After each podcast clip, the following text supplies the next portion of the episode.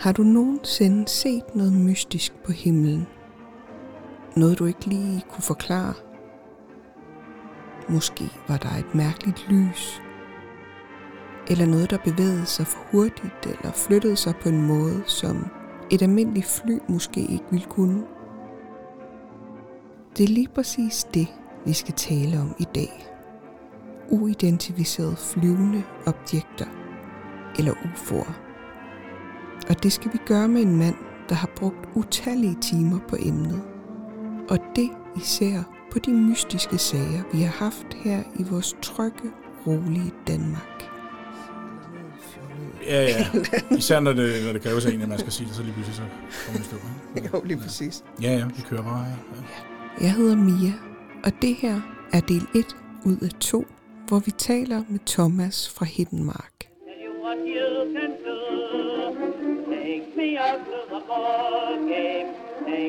Out with the crowd. Oh, buy me some peanuts and cracker jack. I don't care if I never get back. I don't care if I never get back. I don't care if I never get back.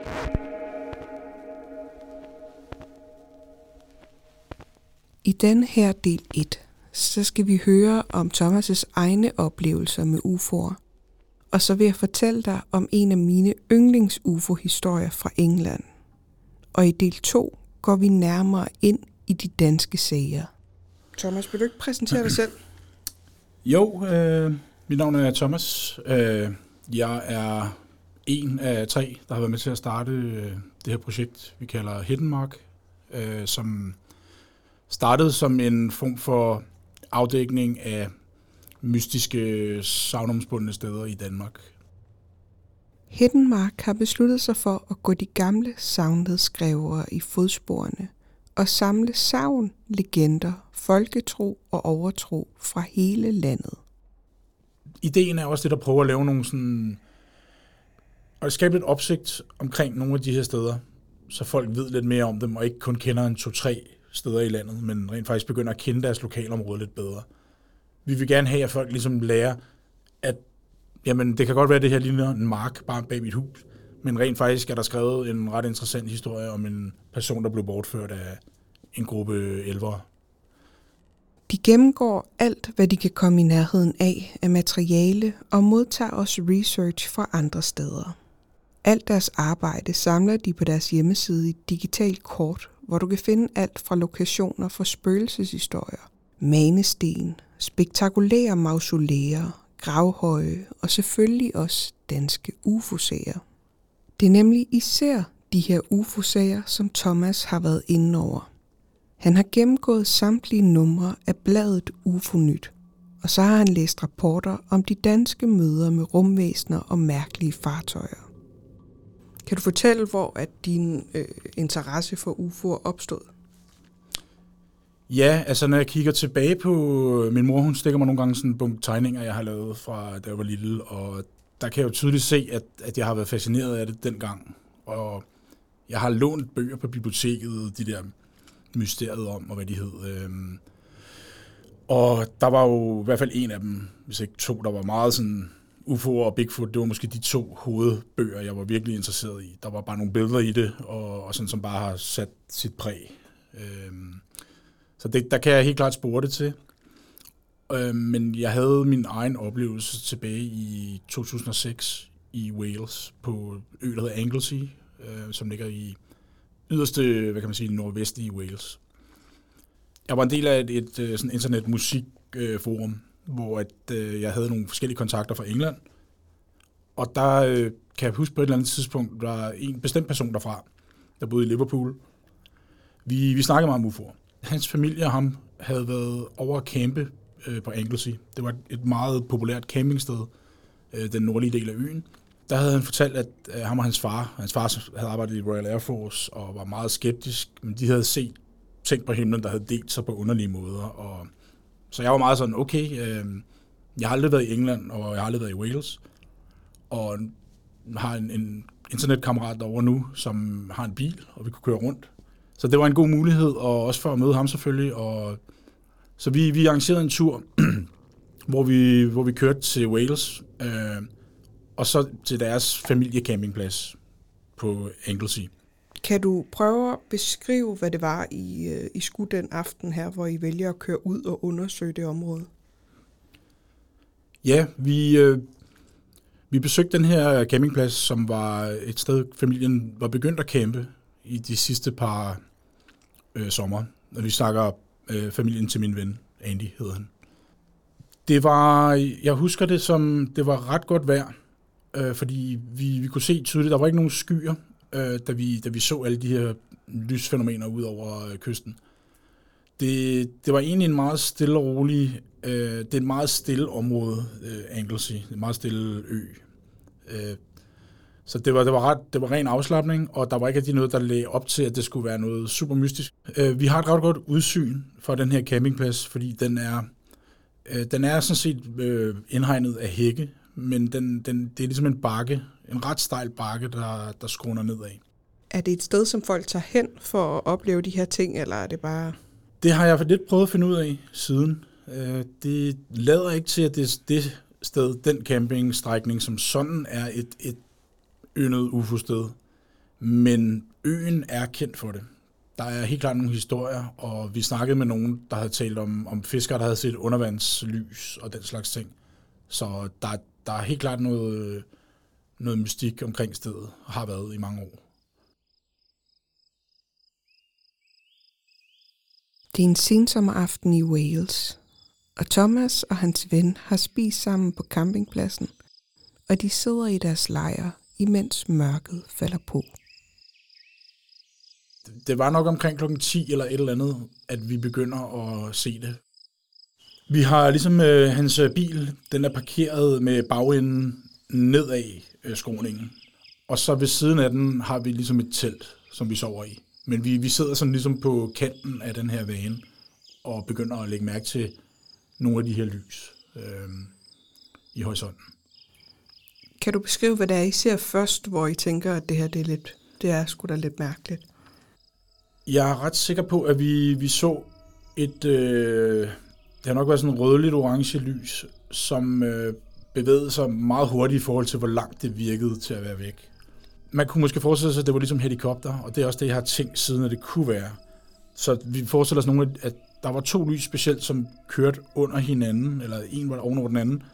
Og da den, da den ene øh, ligesom fløj under den anden, som var ret højt op på himlen over kysten, eller over vandlinjen, øh, så var det tydeligt, at den ligesom bevægede sig i sådan nogle underlige ryg, den øverste. Og på den måde skiftede de her lys til at øh, bevæge sig normalt, til at stoppe og lave ligesom sådan en, jeg ved ikke, hvad man skal sige det, men ligesom sådan en, en ja, hvad kalder man det? Ligesom, ligesom hvis du ryster et eller andet i, en, øh, i vand eller et eller andet, ikke? Sådan en form for svæven, men hurtig svæven, kan man sige. De, de skifter så set farve, nogle af dem. På det tidspunkt, hvor det var på sit højeste, var der måske fire forskellige lys, der bevægede sig hen over himlen på forskellige niveauer. Og det kan godt være lidt svært at forklare, hvorfor det var, det virkede så mærkeligt. Og det er muligt igen, at øh, meget af det var vores fantasi, der, der gjorde det, og at to af tingene har været fiskerbåde. Men der var et eller andet over noget af det med de her bevægelser, som har gjort, at det minimum var en eller anden form for helikopter eller sådan noget, der har været højt op og lave det. Men hvorfor de skulle gøre det i flere timer, det er jo så det næste spørgsmål, og hvordan de egentlig gør det. Hvordan kan man være i tvivl om, hvorvidt det er en fiskerbåd og en helikopter? Ja, til, for, for mit Ja. øh, umiddelbare tanke, så er de lidt forskellige steder. Ja, det, øh, det man kan sige, at der var måske to lysene var tæt nede ved vandet, og to var ret højt op. Okay. Øhm, hvor højt kan jeg ikke sige, men, men dem, der var nede ved selve vandet, så bevægede sig, det er helt sikkert muligt, at det har været både med lys. De, de var i sig, sig selv ikke så mærkelige, som jeg husker det. Det var mere noget af det her, der sådan skiftede farver på mærkelige måder, og delvist stod stille, bevægede sig til siden, og så lavede de her øhm, svævende bevægelser. Der var sådan en fugle øh, sanctuary, bird sanctuary, hvad hedder det på dansk, sådan en fuglereservat. Og de der fugle, de larmede sindssygt. Øh, men så var der et af de her lys over horisonten, som nærmede sig, det er sådan, jeg husker det, det nærmede sig øen, den der lille fugleø. Og der øh, lige pludselig så stoppede de bare fuldstændig. Alle fuglene. Fra, hvor det var gået fra til virkelig højt lydniveau til good night time lyd. Ikke? Øhm, min kammerat, den her, fik det så dårligt på et tidspunkt. Jeg kan huske, at jeg fik det faktisk også fysisk dårligt, ligesom en kvalme. Jeg har tænkt over det meget, hvordan det ligesom startede, det her med, med den her utilpashed. Øh, det føltes ligesom en form for trykken, øh, og jeg kan ikke huske præcis. Øh, det, det startede som en lille smule, og så muligvis er vi begyndt også to at snakke om det. Og så gradvist er det blevet værre. Men, men det blev i hvert fald så slemt for ham, at han, han fik det så dårligt, at han begyndte at lægge sig. Jeg, jeg havde det, jeg kunne sagtens stå op og så videre, men jeg havde det også dårligt. Han lagde sig ind i teltet, og så jeg blev derude for at se, hvad der skete. Imens Thomas' kammerat ligger i teltet, prøver Thomas at observere alt, hvad han kan. Lysene i horisonten bevæger sig, som de har gjort hele tiden. Men Thomas har også fået øje på et andet lys i mørket. En helt rund, lysende kugle, der opstår lidt ud af ingenting og puster sig op som en ballon. Han stikker hovedet ind i teltet og tager en lommelygte. En pludselig indskydelse har nemlig fået ham til at tænke på, om han må kunne kommunikere med det. Så helt alene i mørket begiver han sig ned mod vandet, ned ad skråningen med sin lommelygte i hånden. Jeg husker det som om, at nu har jeg set det her lys herude øh, lave den her åbne og lukke øh, funktion. Lidt ligesom blitzen på et kamera i lang tid. Et eller andet sted, jamen hvad kommunikerer man med lys med? Jamen lad os prøve med lys. Så jeg tror, det har ligesom været det, der var logikken. Fordi hvad ellers, det, det, jeg kan jo ikke rigtig signalere med andet end noget, der er lige så skarpt, eller skarpt i hvert fald. Jeg, jeg stod der bare dernede i maks 5 minutter og blinkede lidt, og så tænkte jeg, hvis, der ikke, hvis den ikke kommer nu, så kan det også være lige meget. Og det har den så ikke gjort. Men øhm, da jeg så går op af, af græsplænen igen, og så vender jeg mig om på et eller andet tidspunkt, inden jeg når helt op. Og så er det, jeg ser, at den er kommet betydeligt tættere på, ude til venstre for mig. Jeg husker ikke præcis, om jeg så går hele vejen op til vognen. Det tror jeg ikke, jeg gør, altså op til vores bil. Men jeg stopper i hvert fald et eller andet sted på den græsplæne og tænker, kommer det nu endnu tættere på? Og det er så der, hvor jeg ser, at det først at det er nærmest lige en linje ude foran mig nede ved vandet. Og så husker jeg det som om, at der er gået ikke mere end 5 sekunder, så blinker det ligesom ind 10 meter fra mig. Sådan noget lignende. Virkelig tæt på. Og jeg, jeg husker det også som om, at der var et genskær i græsset. Øh, det husker jeg, men, men med hukommelse med den slags ting, det skal man virkelig passe på med, med detaljer. Fornemmede du noget fra det, eller så du noget, altså flere detaljer? Var det varmt, eller var det noget? Jeg tror, jeg var overrasket over, hvor øh, egentlig hvor lidt skarpt det var, samtidig med, at det var skarpt, hvis man kan sige det sådan. Øh, hvis der havde været nogen, der havde stået med en blitz, øh, det ved jeg ikke, man kan sige, men, men i forhold til, hvor stor, hvor stor en lyssfære det ligesom var, så var det, det var ligesom, da vi havde fysik i folkeskolen, når man tændte ild til det der magnesium der, hvis du kan huske det. Det var, det var sådan noget lignende, men det var ikke, det var ikke så skarpt, at man, man var bange for at kigge på det. Men hvis det var kommet tættere på, så tror jeg muligvis, at, at det kan være noget andet. Men, men de 10 meter derfra, det var, det var ligesom om, at det havde en afgrænset form. Mm. Det er måske lidt der, vi skal hen. Uh, det havde en afgrænset form, så det var ligesom om lyset nåede ikke hen til, hvor jeg var. Men det, det lyste så meget op i det område, hvor det var. Hvad gjorde du så, da det kom så tæt på? Jeg kan faktisk ikke huske præcis, hvad jeg gjorde. Jeg tror, ja, jeg har nok løbet op til teltet, hvor min kammerat der lå, og så har jeg bare sagt det til ham, at uh, you don't believe what's happening now. Altså, jeg har været, der, jeg gik i panik der i et øjeblik, det gjorde jeg. jeg er ret sikker på, at jeg følte, at det var irrationelt, at han blev så bange, som han gjorde. Øh, fordi han blev bange, udover at, at min kammerat, han, øh, han fik det så dårligt, så ved jeg, at han blev bange.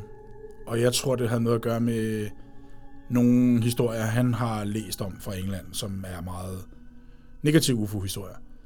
Men jeg havde ikke rigtig så meget i bagagen på det tidspunkt. Så jeg var sådan lidt, øh, og jeg er egentlig stadigvæk ikke bange for de her ting øh, på den måde. Øh, selvom jeg ved, at der er nogle ekstremt negative UFO-oplevelser. Men på det tidspunkt i hvert fald, der, der kendte jeg ikke rigtig til nogen konkrete. Og jeg, jeg havde ikke rigtig nogen øh, idé om, hvad det var, vi så på. Jeg var, jeg var sådan meget, lad os bare prøve at have den her oplevelse. Og det var egentlig mit udgangspunkt. Øh, så det var først, da den her kugle af lys kom så tæt på, som den gjorde, det var, det var her, jeg lige, der, der fik jeg et wake-up call. Det må man sige. Når Thomas taler om britiske negative historier om UFO'er, så er der især en, der dukker op i min bevidsthed.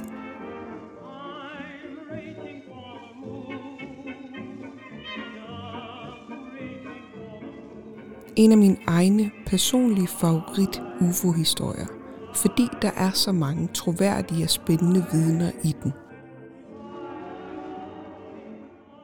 Det er en af de mest mystiske sager, jeg kender til, og samtidig er det en af de mest overbevisende i mine øjne på grund af de mange spændende vidner.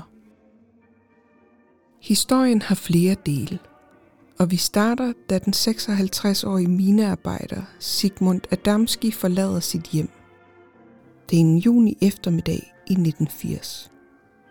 Han skal bare lige ud og handle lidt i en af de lokale forretninger. Men da han forlader sit hjem i Tingley, Yorkshire, er det sidste gang, han bliver set i live.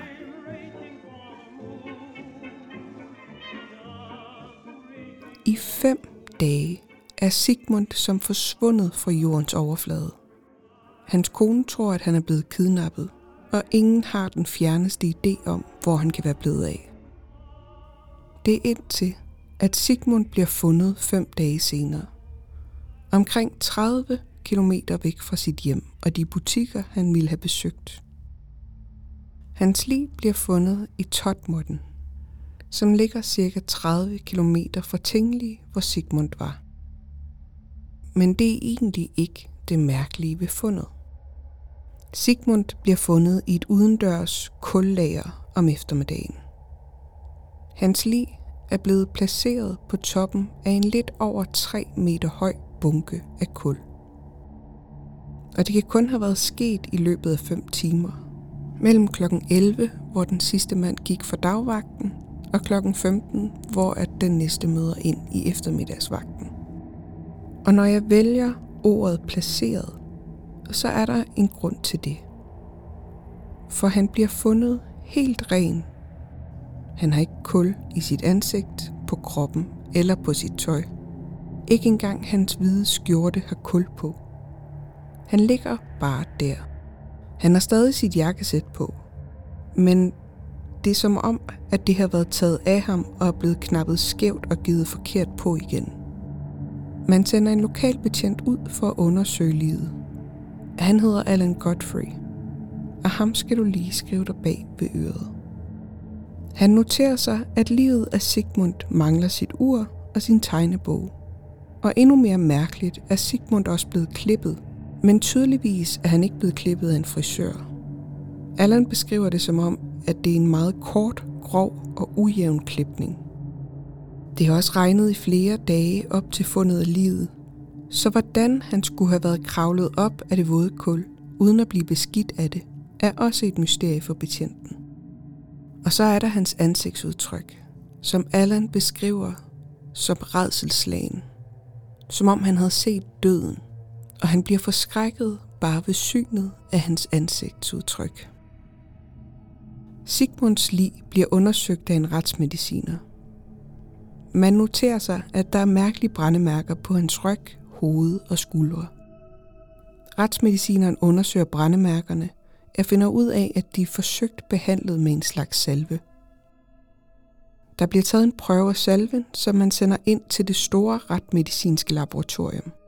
Og på trods af, at man analyserer prøven og sammenligner det med tusindvis af andre substanser, så er svaret, at det han er smurt med, er et hidtil fuldstændig ukendt substans.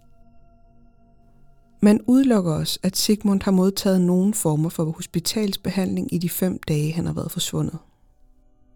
Og så er der en anden mærkelig detalje.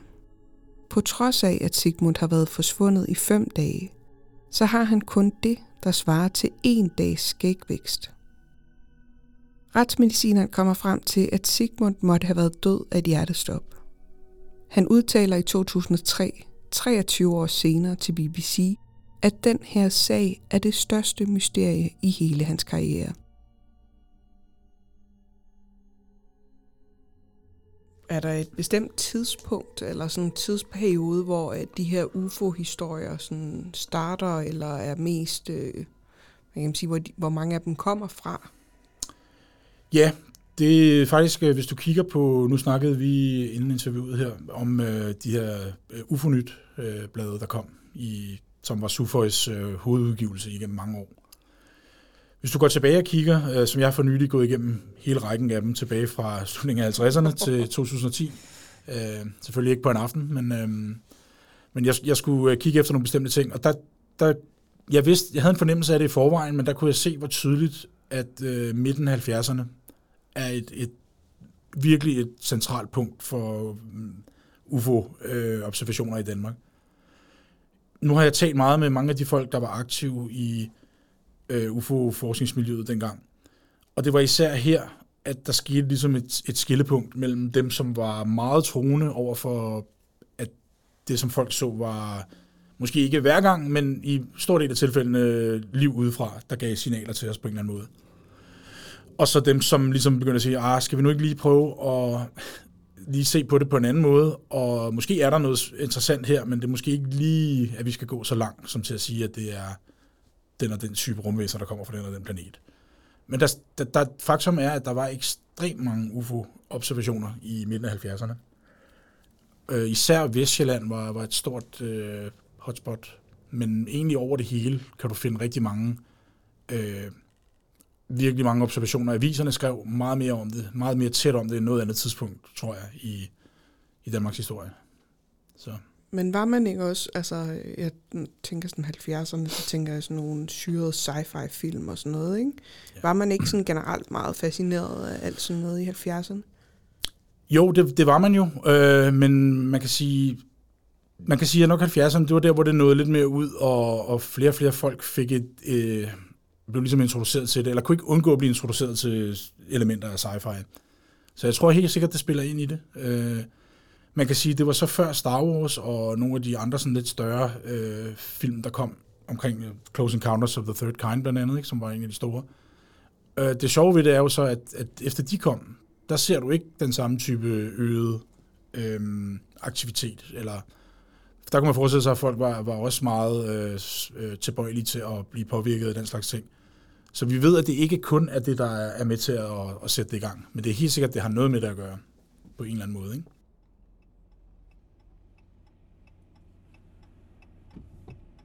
Og så er der anden del af historien.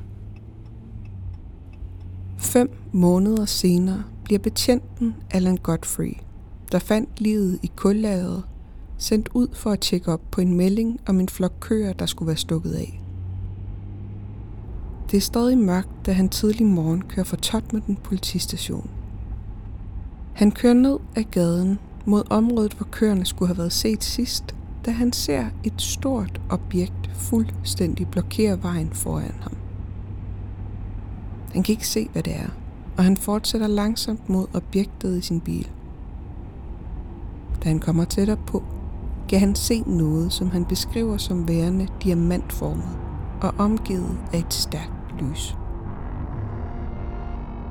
Han kan tyde en bund, der bevæger sig separat, og så kan han se, at det svæver omkring halvanden meter over jorden. Han forsøger at kalde stationen over radioen i bilen, men den virker ikke. Så i stedet griber han sit clipboard og begynder at skitse det, han ser.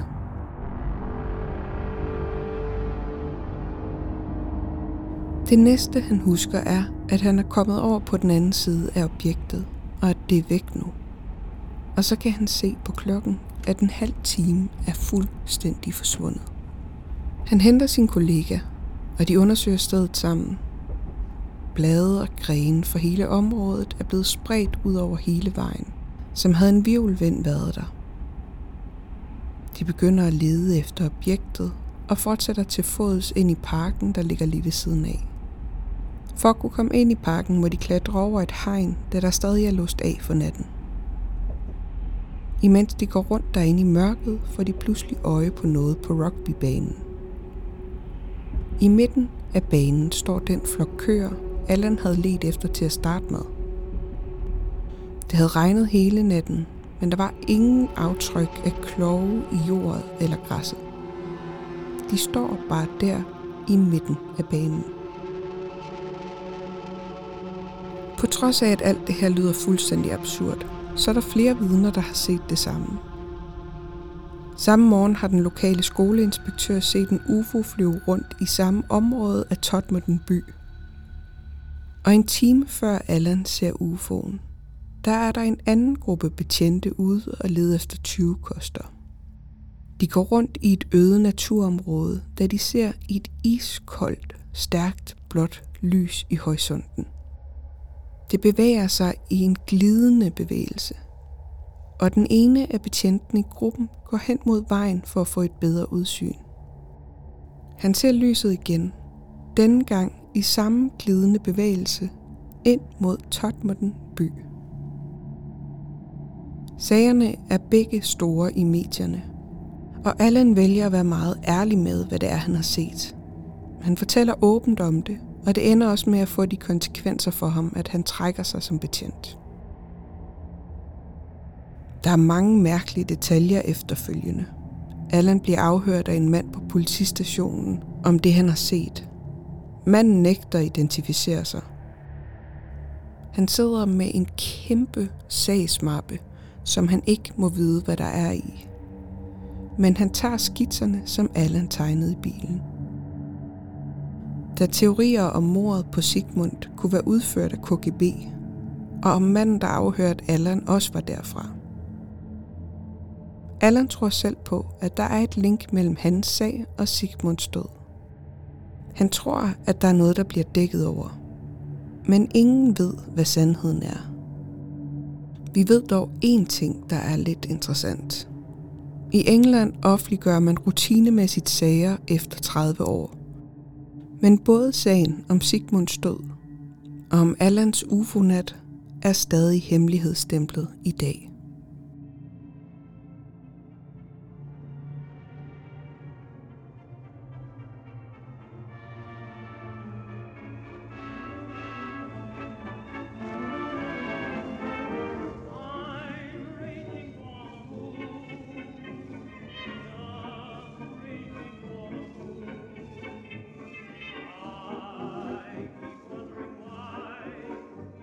Det her var slut på del 1.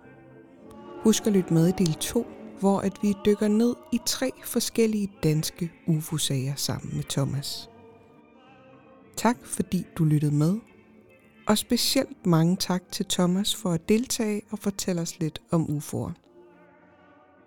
Hvis du kan lide det, du hører, så kan du hjælpe os med at dele det med en ven. Du kan skrive en lille anmeldelse af os, hvor end du lytter med. Du kan give os stjerner ind på Spotify eller Apple Podcast, og så kan du give os et thumbs up inde på Podimo. Det hjælper os rigtig meget med at komme ud til flere mennesker, og på den måde kan vi få adgang til flere steder. Og så vil jeg lige minde jer om, at jeg søger historier fra lyttere, der har oplevet uhyggelige ting, overnaturlige ting, eller andre ting, der måske minder lidt mere om Let's Not Meet, men i hvert fald noget, der var rigtig uhyggeligt. Oplevelsen må gerne have lidt mere handling, end at du bare lige hører den lyd en aften, men ellers er der ikke rigtig nogen kriterier. Du kan skrive til mig på Instagram, fucking uhyggeligt med to A'er, eller i vores Facebook-gruppe, fucking uhyggelig podcast, eller du kan sende en mail på fuckinguhyggeligt at gmail.com fucking er stavet med to A'er. Og så må du meget gerne inkludere i din besked, hvor du bor henne. Jeg håber, at du vil lytte med en anden gang, og så håber jeg, at det også bliver fucking uhyggeligt.